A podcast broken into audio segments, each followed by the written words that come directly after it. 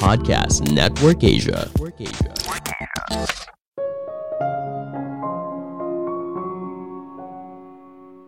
Seringkali kita menyibukkan diri mengerjakan hal yang tidak bermanfaat, hingga akhirnya tanpa kita sadari hidup kita sudah berakhir. Halo semuanya, nama saya Michael. Selamat datang di podcast saya, Sikutu Buku.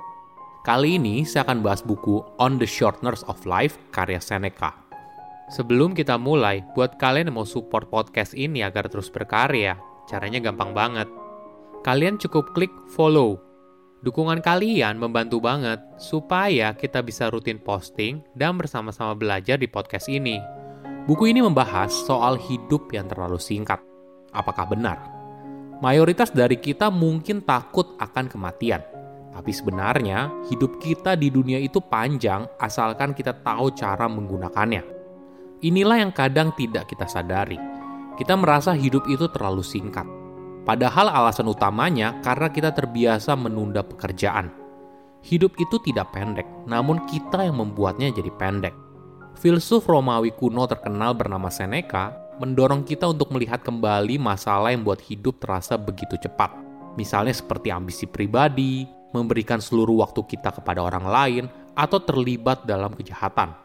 Seneca berpendapat, hidup terasa singkat apabila kita terlalu sibuk dalam hal bisnis dan stres. Saya merangkumnya menjadi tiga hal penting dari buku ini. Pertama, hidup yang terlalu singkat. Apakah kamu merasa hidup itu terlalu singkat? Banyak orang sering kali mengeluh hidup yang terlalu pendek. Padahal sebenarnya hidup itu panjang bila kita tahu cara menggunakannya.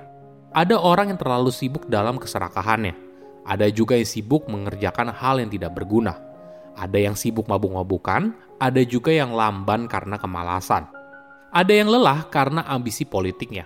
Ada lagi yang selalu bergantung pada orang lain. Jadi, kita tidak diberikan hidup yang singkat, tapi kita sendiri yang membuatnya singkat. Sama halnya seperti harta berlimpah yang jatuh pada tangan yang salah, maka pasti akan cepat habis. Beda cerita apabila harta tersebut walaupun tidak banyak, tapi dikelola di tangan yang tepat. Ada sebuah kutipan yang menarik. Dalam menjaga sebuah harta, orang-orang sering kali tertutup dan menjaganya dengan penuh hati-hati dan menjadi kikir. Namun ketika sampai pada masalah membuang-buang waktu, mereka menunjukkan diri mereka yang paling boros. Kita sering kali merasa kalau kita akan hidup selamanya, apalagi jika usia kamu masih muda. Kamu tidak akan sadar ketika kamu sering kali membuang-buang waktu yang berharga, tidak memiliki tujuan hidup, dan hanya mengejar kenikmatan semata. Kamu mungkin pernah mendengar ada yang bilang, Nantilah ketika saya usia 50 tahun, maka saya akan bersantai dan menikmati hidup. Pertanyaannya, apakah ada kepastian kalau kamu bisa mencapai usia tersebut? Apakah tidak terlambat apabila baru mulai menikmati hidup setelah usia tersebut? Tidak ada orang yang bisa mengembalikan waktu yang hilang. Hidup akan mengikuti jalan yang awalnya diambil, tidak akan berbalik dan mengecek arahnya ke mana. Hidup juga tidak akan mengingatkan kamu atas waktu yang berjalan terus-menerus tapi semua terus berjalan diam-diam. Ketika kita sibuk pada begitu banyak hal, hingga akhirnya kematian datang dan kamu tidak punya pilihan selain membuat dirimu siap di momen tersebut. Hidup yang dihabiskan mengejar kekayaan dan dihabiskan pada aktivitas yang tidak berguna membuat kita baru sadar hidup begitu singkat ketika kita meninggal. Coba bayangkan, ketika kamu berada di momen sebelum meninggal, kamu diminta untuk menghitung waktu yang sudah terpakai selama kamu hidup Berapa banyak waktu yang kamu gunakan untuk mengejar kekayaan? Berapa banyak waktu untuk orang lain? Bertengkar dengan orang yang dicintai, dan sebagainya. Kamu akan sadar kalau ternyata waktu untuk dirimu sendiri sangatlah sedikit, dan itu yang membuat hidup terasa singkat.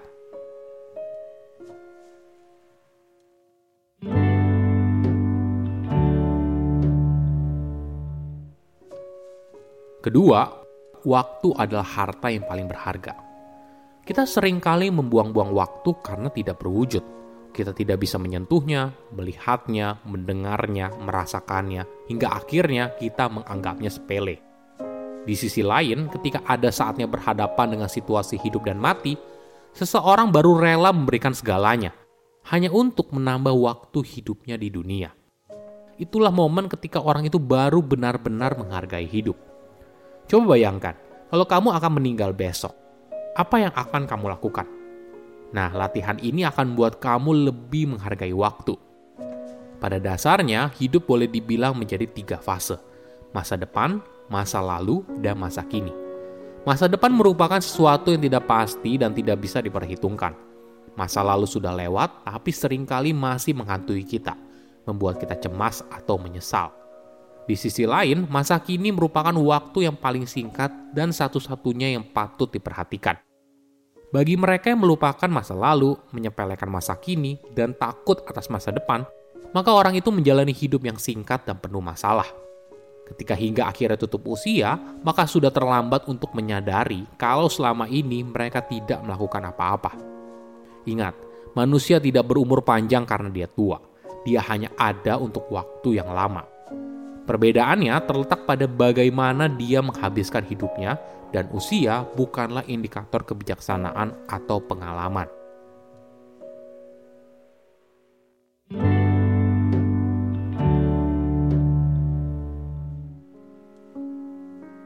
Ketiga, kita tidak butuh apa-apa. Seneca percaya kalau menyisikan waktu untuk bersantai dan menikmatinya merupakan sesuatu yang penting. Tapi, apabila hidup kamu sepenuhnya hanyalah mengejar kenikmatan, maka itu adalah hidup yang sia-sia. Apa yang dikatakan Seneca masih valid hingga sekarang. Berapa banyak orang yang sibuk mengejar kekayaan hanya demi punya mobil yang lebih bagus, rumah yang lebih besar, tas yang lebih mahal, dan sebagainya. Semua hanya demi terlihat lebih baik di mata orang lain. Apakah ini hidup yang kita inginkan? Apa tandanya apabila saya benar-benar hidup? Banyak dari kita boleh dibilang menjalani hidup ya sekedar ada, malas-malasan, dan menyia-nyiakan potensi diri. Hidup yang sejati adalah ketika kita hidup berada dalam kendali, dan entah kamu benar-benar menikmatinya dengan penuh makna, atau bekerja keras untuk mencapai tujuan yang penting buat kamu. Mungkin sudah jadi kehendak alam kalau kita tidak perlu sesuatu yang hebat untuk memiliki hidup yang baik. Setiap orang bisa membuat dirinya bahagia. Bagi seorang yang bijak, kemakmuran tidak akan membuatnya sombong dan kesulitan tidak akan membuatnya tertekan. Karena dia selalu berusaha untuk bergantung pada dirinya sendiri dan mendapatkan kenikmatan yang bersumber dari diri. Jika seseorang tidak terlena atau mabuk atas situasi yang baik, maka orang itu juga tidak akan roboh ketika semuanya berubah. Hatinya telah diuji dan pikirannya mampu bertahan di setiap kondisi apa pun yang terbaik bagi manusia berada di luar kendali, tidak bisa diambil atau dirampas. Dunia yang kamu lihat, ciptaan alam semesta, dan pikiran manusia, kedua hal ini adalah milik kita yang bisa bertahan selamanya, selama kita masih menjadi diri kita sendiri. Tubuh pada dasarnya tidak butuh banyak hal. Yang penting bebas dari kedinginan, bebas dari rasa lapar, dan butuh nutrisi untuk menyambung hidup.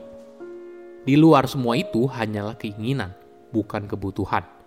Walaupun penghasilanmu bertambah, kekayaanmu meningkat, kamu tidak akan pernah meningkatkan kapasitas tubuhmu, karena tidak ada yang bisa menyenangkan rasa serakah.